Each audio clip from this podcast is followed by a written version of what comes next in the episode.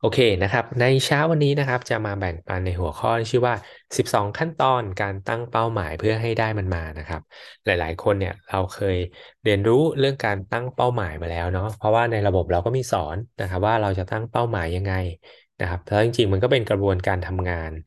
ข้อแรกเลยนะครับใน System 7 ของพวกเราก็คือการตั้งเป้าหมาย วันนี้จะทำอะไรเราก็ต้องมีเป้าหมายก่อนนะครับ เป้าหมายเป็นสิ่งสำคัญนะครับมันสำคัญมากๆ มันจะเป็นตัวที่ช่วยกำหนดทิศทางการเดินทางในแต่ละวันของเราครับ ว่าวันนี้ตื่นมาเราจะต้องทำอะไรบ้าง ถ้าวันนี้เรามีเป้าหมายที่ชัดเจน เราจะรู้ว่าเราจะต้องทำอะไรบ้างในแต่ละวัน เพื่อที่จะทำให้เราเนี่ยได้เป้าหมายนั้นๆนะครับ ซึ่งเนื้อหาในวันนี้นะครับ มาจากบทหนึ่งนะครับของหนังสือเล่มนี้ครับนะครับ goals 21 หลักการตั้งเป้าหมายที่ใช้ได้ผลตลอดชีวิตนะครับ เป็นหนึ่งในบท จาก 21 บทนะครับ จากหนังสือเล่มนี้ ซึ่งเท่าที่อ่านมานะครับ มันดีมากๆเลยนะครับ มันดีมากๆเขาจะสอนตั้งเป้าหมายในแบบ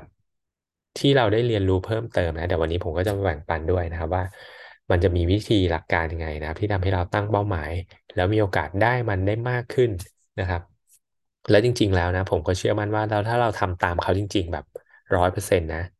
เป้าหมายอะไรเราก็สามารถพิชิตได้ เป้าหมายอะไรเราก็สามารถสำเร็จได้นะครับ เพราะทุกๆ คนบนโลกใบนี้นะครับ ที่สร้างผลลัพธ์อย่างยอดเยี่ยมอย่างยิ่งใหญ่อะไรมาก็แล้วแต่นะครับ ทุกคนก็ล้วนอยู่ภายใต้กระบวนการเหล่านี้ด้วยกันทั้งสิ้น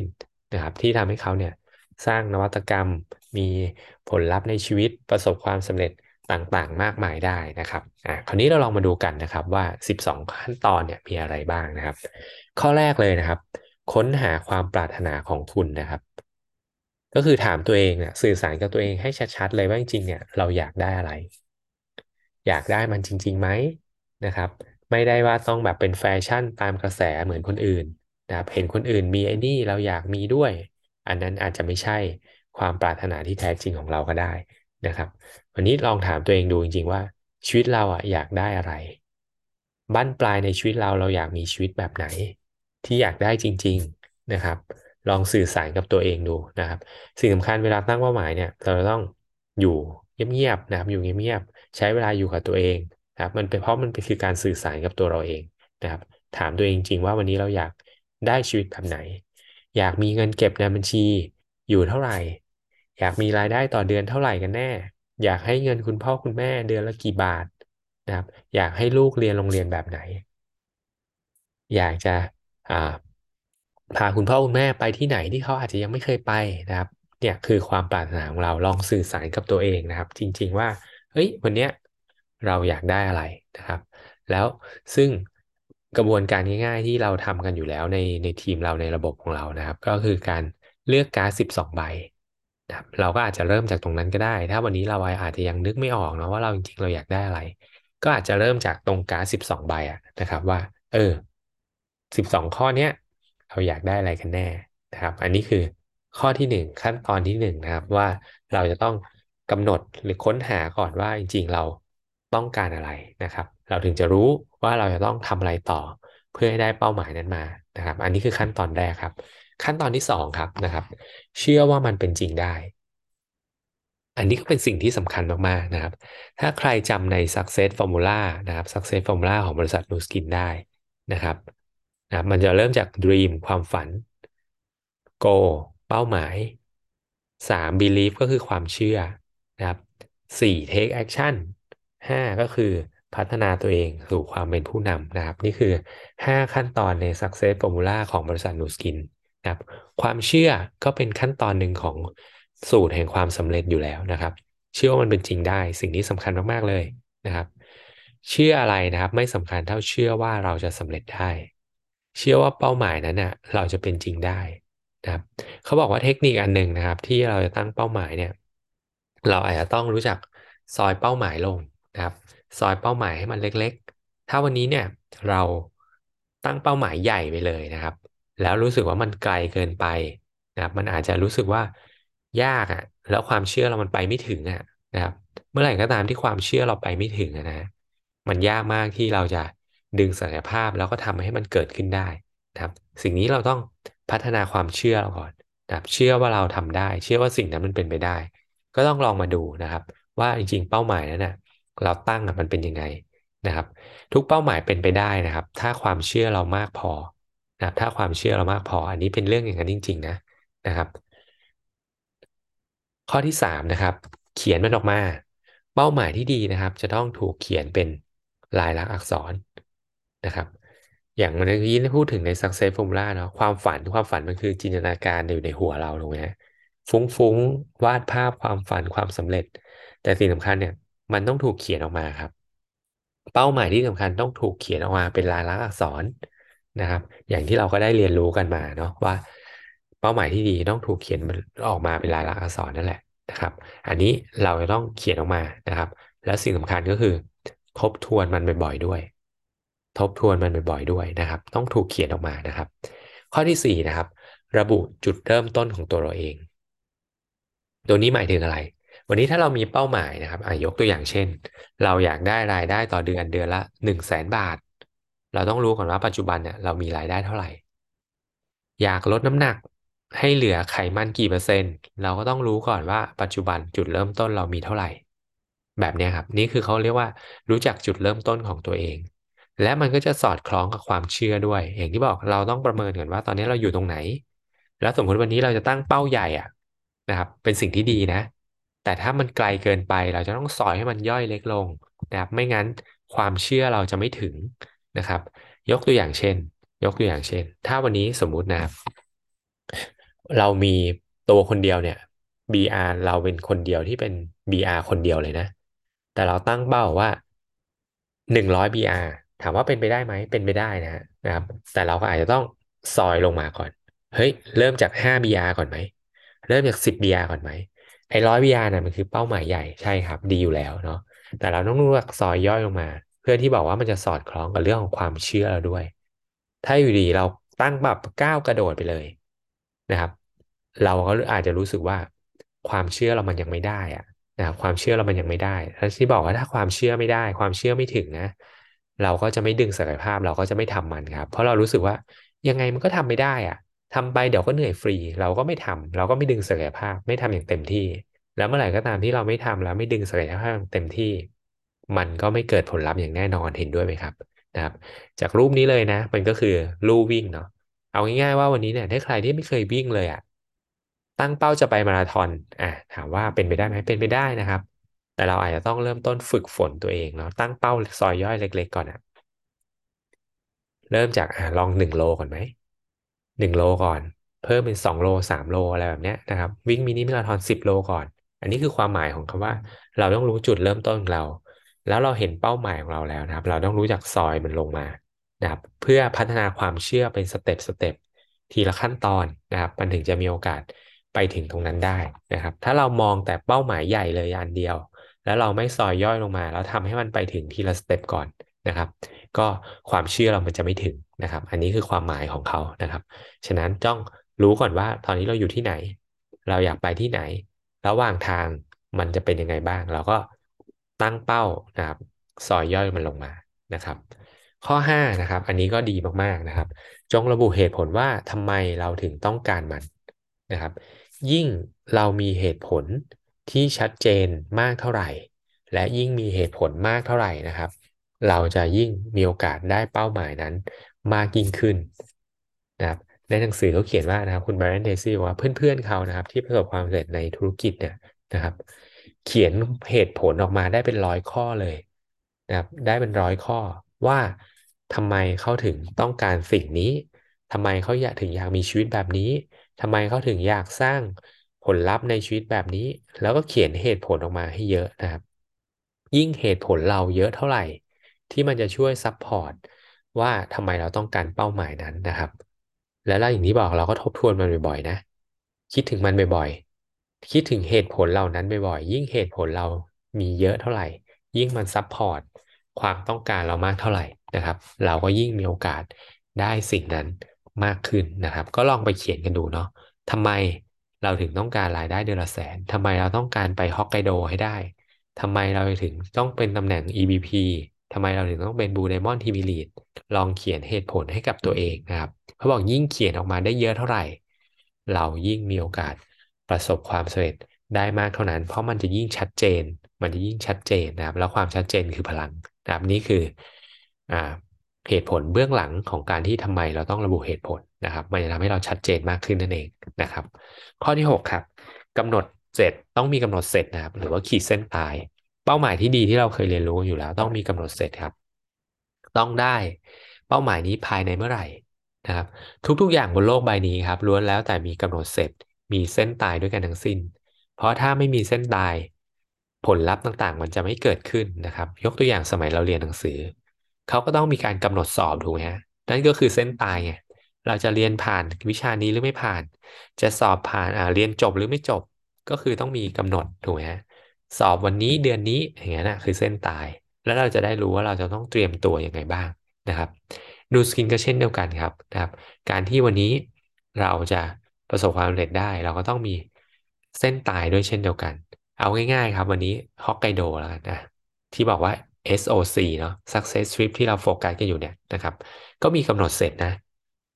ต้องมีกำหนดเสร็จก็คือภายในสิ้นปีนี้ถูกไหมฮะเนี่ยคือกำหนดเส้นตายกำหนดเสร็จ แล้วเราก็ต้องมาดูแล้วมันมีเงื่อนไขอะไรอีกที่เราจะต้องกำหนดกำหนดเสร็จเป็นระยะระยะนะครับ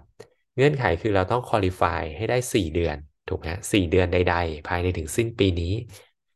แปลว่าอะไร แปลว่า เดือนสุดท้ายที่เป็นเดือนตัดเชือก ว่าถ้าเรายังทำตำแหน่งได้อย่างน้อยที่สุดไม่ถึง SBP นะครับ อันนี้เงื่อนไขของบริษัทเทียที่หนึ่งเนาะตอนนี้มันมีสองเทียใช่ไหมเทียที่หนึ่งถ้าเรายังไม่สามารถเป็นตำแหน่ง SBP ได้ ภายในเดือนสิงหาคมอะนะครับ แล้วเดือนเก้าเรายังไม่เป็น SBP เรายังปิดไม่ครบเนาะเดือนเก้าเรายังเป็น SBP ไม่ได้ SBP ก็คือมีสอง BR เก้าสิบสิบเอ็ดสิบสองมันคือสี่เหลือสี่เดือนสุดท้ายแล้วอย่างเงี้ยครับ มันคือตัวอย่างที่ยกตัวอย่างให้เห็นว่า มันต้องมีกำหนดเสร็จมีเส้นตาย เราจะได้รู้ว่าเราต้องทำอะไร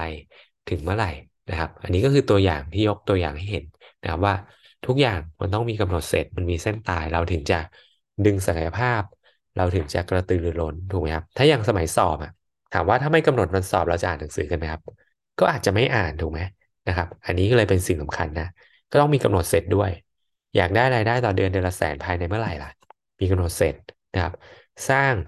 20 AO ได้ภายในเมื่อไหร่ สร้าง 20 PR ให้ได้ภายในเมื่อไหร่ อะไรแบบนี้นะ มีกำหนดเสร็จ เราจะได้ซอยย่อยแผนออกมา ในระยะทางที่เราจะต้องไปถึงให้ได้ในแต่ละขั้นตอนนะครับ ข้อที่ 7 ครับ ระบุอุปสรรคที่อาจจะเกิดขึ้นกับเราได้นะครับ ว่ามีอะไรบ้างนะครับก็เขียนออกมาให้เยอะที่สุดเช่นเดียวกัน ลองนึกดูว่า แล้วอุปสรรคอะไรล่ะที่มันจะเกิดขึ้นนะครับ ซึ่งเขาบอกว่าอย่างนี้ครับ อุปสรรคส่วนใหญ่เกือบร้อยเปอร์เซ็นต์นะ จริง ๆ อยู่ที่ตัวเราครับ เขาบอกกฎแปดสิบยี่สิบเนี่ย อุปสรรคที่เกิดขึ้นนะแปดสิบแปดสิบเปอร์เซ็นเนี่ยมันอยู่ที่เราครับ อีกยี่สิบเปอร์เซ็นมันคือของคนของปัจจัยภายนอกแปดสิบเปอร์เซ็นคืออะไรครับ ตัวเรานั่นแหละ ความปล่อยปล่อยให้ความกลัวมาหยุดเราเนี่ย อันนี้คือปัจจัยสำคัญที่สุดนะครับ ที่ทำให้เราไม่ประสบความสำเร็จในธุรกิจนี้เลยนะ มันคือปัจจัยภายในของเราเองครับ เราเองนั่นแหละ ปล่อยให้ความกลัวมาหยุดเรา เราเองนั่นแหละ รู้สึกหน้าบางเกินไป ไม่กล้าเปิดปากชวนคนเรื่องธุรกิจนูสกิน ไม่กล้าไปแนะนำผลิตภัณฑ์เขานะครับ เนี่ยจริง ๆ เหตุผลหลักมันคือตัวเราเองนั่นแหละนะครับ ระบุอุปสรรคที่เป็นที่ตัวเราอะ่ะ เราอะไรที่มันขัดขวางเราอยู่ แล้วเราก็หาทางออกครับ หาโซลูชันหาทางแก้ หาทางไปนะครับก็กลับไปดูเหตุผลว่าทำไมเราถึงต้องการประสบความสำเร็จนะครับ ถ้าเหตุผลนั้น มันมากเพียงพอ มันแรงเพียงพอนะครับมากกว่าความรู้สึกเสียใจเสียกำลังใจที่รู้สึกว่าโดนคนปฏิเสธ นั่นแหละครับ เราก็จะลุกขึ้นมานะครับกล้าออกไปถูกคนปฏิเสธนะครับระบุอุปสรรคออกมาเลยว่าวันนี้อะไรที่มันหยุดเราอยู่จริงๆนะครับ แล้วผมก็เชื่อมั่นเหมือนในหนังสือเขาบอกนะ เกือบร้อยเปอร์เซ็นต์อะแปดสิบยี่สิบเขาพูดถึงแปดสิบยี่สิบมันคือตัวเราเองนั่นแหละ ไม่เกี่ยวกับใครเลยนะครับ ลองไปหาอุปสรรคที่มันขวางเราอยู่ตอนนี้คืออะไร ยังทำไม่เป็นหรือเปล่า ยัง present ไม่ได้หรือเปล่านะก็คืออยู่ที่ตัวเราถูกไหมทุกอย่างเรียนรู้ได้นะครับมันก็มาสอดคล้องกับข้อนี้ครับ เราต้องระบุทักษะความรู้ที่จำเป็นที่จะทำให้เราประสบความสำเร็จได้นะครับ ถ้าลงลึกถ้าลงเจาะลึกเฉพาะ Nu Skin เลยนะ ง่ายมากนะ Nu Skin เนี่ยมีระบบรับรองรับให้เราหมดแล้วครับ เราแค่ทำตามระบบเราแค่เดินตามระบบ เราประสบความสำเร็จได้อย่างแน่นอน ระบุความรู้และทักษะที่จำเป็นในดูสกินเราจำเป็นต้องทำอะไรให้เป็นบ้าง System 7 ครับ แค่นั้นจริง ๆ การทำงานเจ็ดขั้นตอนทำให้เป็นแค่เจ็ดข้อนี้แหละสำเร็จแน่นอนครับคำถามก็คือวันนี้เราทำอะไรเป็นแล้วบ้าง เรายังทำอะไรไม่เป็นบ้างนะครับ ก็เรียนรู้แล้วก็พัฒนา เจ็ดขั้นตอนได้ได้แก่อะไรบ้างตั้งเป้าหมายก็เนี่ยคือข้อที่หนึ่งครับ เรากำลังคุยกันถึงข้อที่หนึ่งตอนนี้เนาะหลาย ๆ คนเข้ามาไม่เคยตั้งเป้าหมายเลยอะนะครับ แล้วมันจะสำเร็จได้ไงถูกไหมอะยกตัวอย่างให้เห็นเนาะแค่ทำตามเรียนรู้ทักษะเจ็ดข้อนะครับ ก็สำเร็จได้เนาะอันที่หนึ่งก็คือ ตั้งเป้าหมายสองลิสต์รายชื่อ เช่นกันครับ หลาย ๆ คนเข้ามาไม่เคยลิสต์รายชื่อเลยอะจะสำเร็จได้ยังไงนะครับสามเชื้อเชิญให้เก่ง อ่าเราพัฒนาทักษะการเชื้อเชิญของเราทุกๆวันแล้วหรือยัง เปิดปากเปิดร้านหรือยังสี่นำเสนอครับ นี่ก็เป็นสิ่งสำคัญเหมือนกัน วันนี้เรา present ไปหรือยัง เราเขียนแผนกิ่งไว้หรือยัง เรา present TR90 ได้หรือยัง เรา present scanner ทำสปาหน้าลูกค้าไปหรือยัง เนี่ยคือทักษะการนำเสนอครับ ก็เรียนรู้ห้าติดตามผล เราเรียนรู้เรื่องการติดตามผลแล้วหรือยัง จะเริ่มต้นธุรกิจยังไงอะก็เรียนรู้ไปว่าต้องเริ่มยังไงบ้าง ง่ายมากครับ ใช้เข้ามาเรียนรู้ แล้วก็ลงมือทำนะครับ นี่คือการเริ่มต้นธุรกิจ 3 ขั้นตอน 3 สเต็ปของวินวินนั่นแหละ ใช้เรียนรู้นะครับ ลงมือทำนะครับเจ็ดการทำงานเป็นทีมเนี่ยคือเจ็ดข้อแค่นั้นเองครับทำให้เป็นเจ็ดข้อนี้ยังไงเราก็สำเร็จได้นะครับ ใครยังไม่เป็นข้อไหนก็ไปเรียนรู้เพิ่มนะครับ ไปเรียนรู้เพิ่มแค่นั้นเองนะครับ ข้อ 9 ครับ ระบุคนที่ต้องการความช่วยเหลือครับนะครับ เราลองดูซิเราต้องการความช่วยเหลือจากใครบ้าง ที่ทำให้เราประสบความสำเร็จได้ ก็ลองเขียนออกมานะครับ ซึ่งในธุรกิจนี้จริง ๆ มีพร้อมให้อยู่แล้วก็คืออัพไลน์ของเรานะครับคนที่ให้ความช่วยเหลือเรา พร้อมที่ให้ความช่วยเหลือเราอยู่ตลอดเวลาก็คือupline สปอนเซอร์ของเราโค้ชของเรานั่นแหละนะครับ วันนี้เราเข้าหาเขาหรือเปล่าขอความช่วยเหลือเขาหรือยังนะครับ upline ติดตัวเราวันนี้อาจจะใหม่เหมือนเรานะครับ ก็ขึ้นไป upline ถัดๆไปนะครับ ยังไงขึ้นไปเรื่อยๆ ก็จะเจอ team lead ครับ ก็จะเจอคนที่ประสบความสำเร็จอย่างแน่นอนนะครับ ไม่ต้องกลัวระบุไปเลยว่าเราต้องการความช่วยเหลือจากใครบ้าง แล้วหน้าที่ของเราคือ เข้าหาเขานะครับ ซึ่งจริงข้อนี้มันก็อยู่ในหนึ่งในเจ็ดขั้นตอนการทำงานอยู่แล้วนะ ก็คือขั้นตอนที่เจ็ด นะครับการทำงานเป็นทีม การทำงานเป็นทีมจริงมันก็ถูกแบ่งออกเป็นอีกสี่ข้อย่อย ข้อย่อยที่สี่ในขั้นตอนการทำงานเป็นทีมคือโคชชิ่งก็คือเรียนรู้งานจากอัพไลน์เรา มันก็อยู่ในข้อเนี้ครับข้อ9นะเราระบุคนที่เราต้องการความช่วยเหลือ ให้เราสำเร็จในธุรกิจนี้แล้วหรือยังใครบ้างที่น่าจะช่วยเหลือเราได้นะครับ แล้วผมมั่นใจมากไม่มี upline คนไหนหรอกถ้าวันนี้เราเดินเข้าไปหาเขาว่า ช่วยวางแผนให้เราหน่อย ช่วยแนะนำเราหน่อย ช่วยเราหน่อยว่าเราจะต้องทำอะไรบ้าง เราถึงจะประสบความสำเร็จ รับรองเขายิ่งดีใจเขายิ่ง happy ครับ วันนี้อยู่ที่ตัวเราอะเราอยากสำเร็จจริงหรือเปล่านะครับ เราเดินหาเข้าไปขอความช่วยเหลือจากคนที่เราต้องการความสำเร็จจริงๆไหมนะครับ นี่คือสิ่งสำคัญนะ อันนี้คือใน Nu Skin นะครับ ก็คือ upline เรานี่แหละ upline คือ lifeline นะครับ upline คือ lifeline เนาะข้อสิบครับ วางแผนแหละ คือรวมทุกอย่างเข้าด้วยกันไอ้เก้าข้อเมื่อกี้เอามารวมเข้าด้วยกันนะครับ ก็คือการ take action ลงมือทำมันนะครับ รวมเข้าด้วยกัน เรามีเป้าหมายที่ชัดเจนแล้วยังเขียนมันออกมาหรือยัง เขียนเหตุผลที่เราต้องการมันจริง ๆ แล้วหรือยังนะครับ ระบุอุปสรรคไปหรือยังว่าจะมีอุปสรรคอะไรบ้างที่เกิดขึ้นกับเราได้ เขียนไว้หรือยังว่าเราต้องการความช่วยเหลือจากใครบ้างนะครับ แล้วได้เริ่มทำอะไรบ้าง ประเมินเราแล้วเริ่มจากสตาร์ทเราเราอยู่จุดไหน เราต้องการไปที่ไหน นะครับเนี่ยคือการรวมทุกอย่างเข้าด้วยกันนะครับให้มันเห็นภาพชัดเจนที่สุดนะครับ แล้วก็เริ่มลงมือทำทันทีนะครับ ความสำเร็จใดก็ตามจะไม่มีทางเกิดขึ้นได้หากปราศจากการลงมือทำนะครับ แล้วก็ขั้นตอนที่ 11 นะครับ มันจินตนาการถึงเป้าหมายของเรานะครับในทุกๆวันนะครับเขาบอกเลยว่าอย่างน้อยนะหนึ่งวันเนี่ยควรจะต้อง อ่านเป้าหมายหรือคิดถึงเป้าหมายเราให้ได้อย่างน้อยอย่างน้อยวันละสองครั้งครับ ตื่นมาแล้วก็ก่อนเข้านอนนะครับ และการทึกถึงเป้าหมายที่ดีเนี่ยนะครับ ควรจะจินตนาการ visualize นะครับเขาบอกว่าจริงแล้วถ้าเรา visualize นะครับ ให้มันเห็นภาพยิ่งชัดเจนมากเท่าไหร่ มันยิ่งมีโอกาส กดแรงดึงดูดมันจะยิ่งทำงาน แล้วมีโอกาสประสบความสำเร็จได้ง่าย แล้วก็เร็วมากเท่านั้นนะครับ มันจินตนาการถึงเป้าหมายเรานะครับ วาดภาพความสำเร็จในจินตนาการ แล้วก็สร้างความรู้สึก ยิ่งถ้าเราความรู้สึกเราเนี่ย มันสัมผัสได้เลยว่า เฮ้ย เราจะรู้สึกแบบเนี้ย เวลาเราได้ไปฮอกไกโดได้ เราจะรู้สึกแบบเนี้ยนะครับแฮปปี้แบบเนี้ย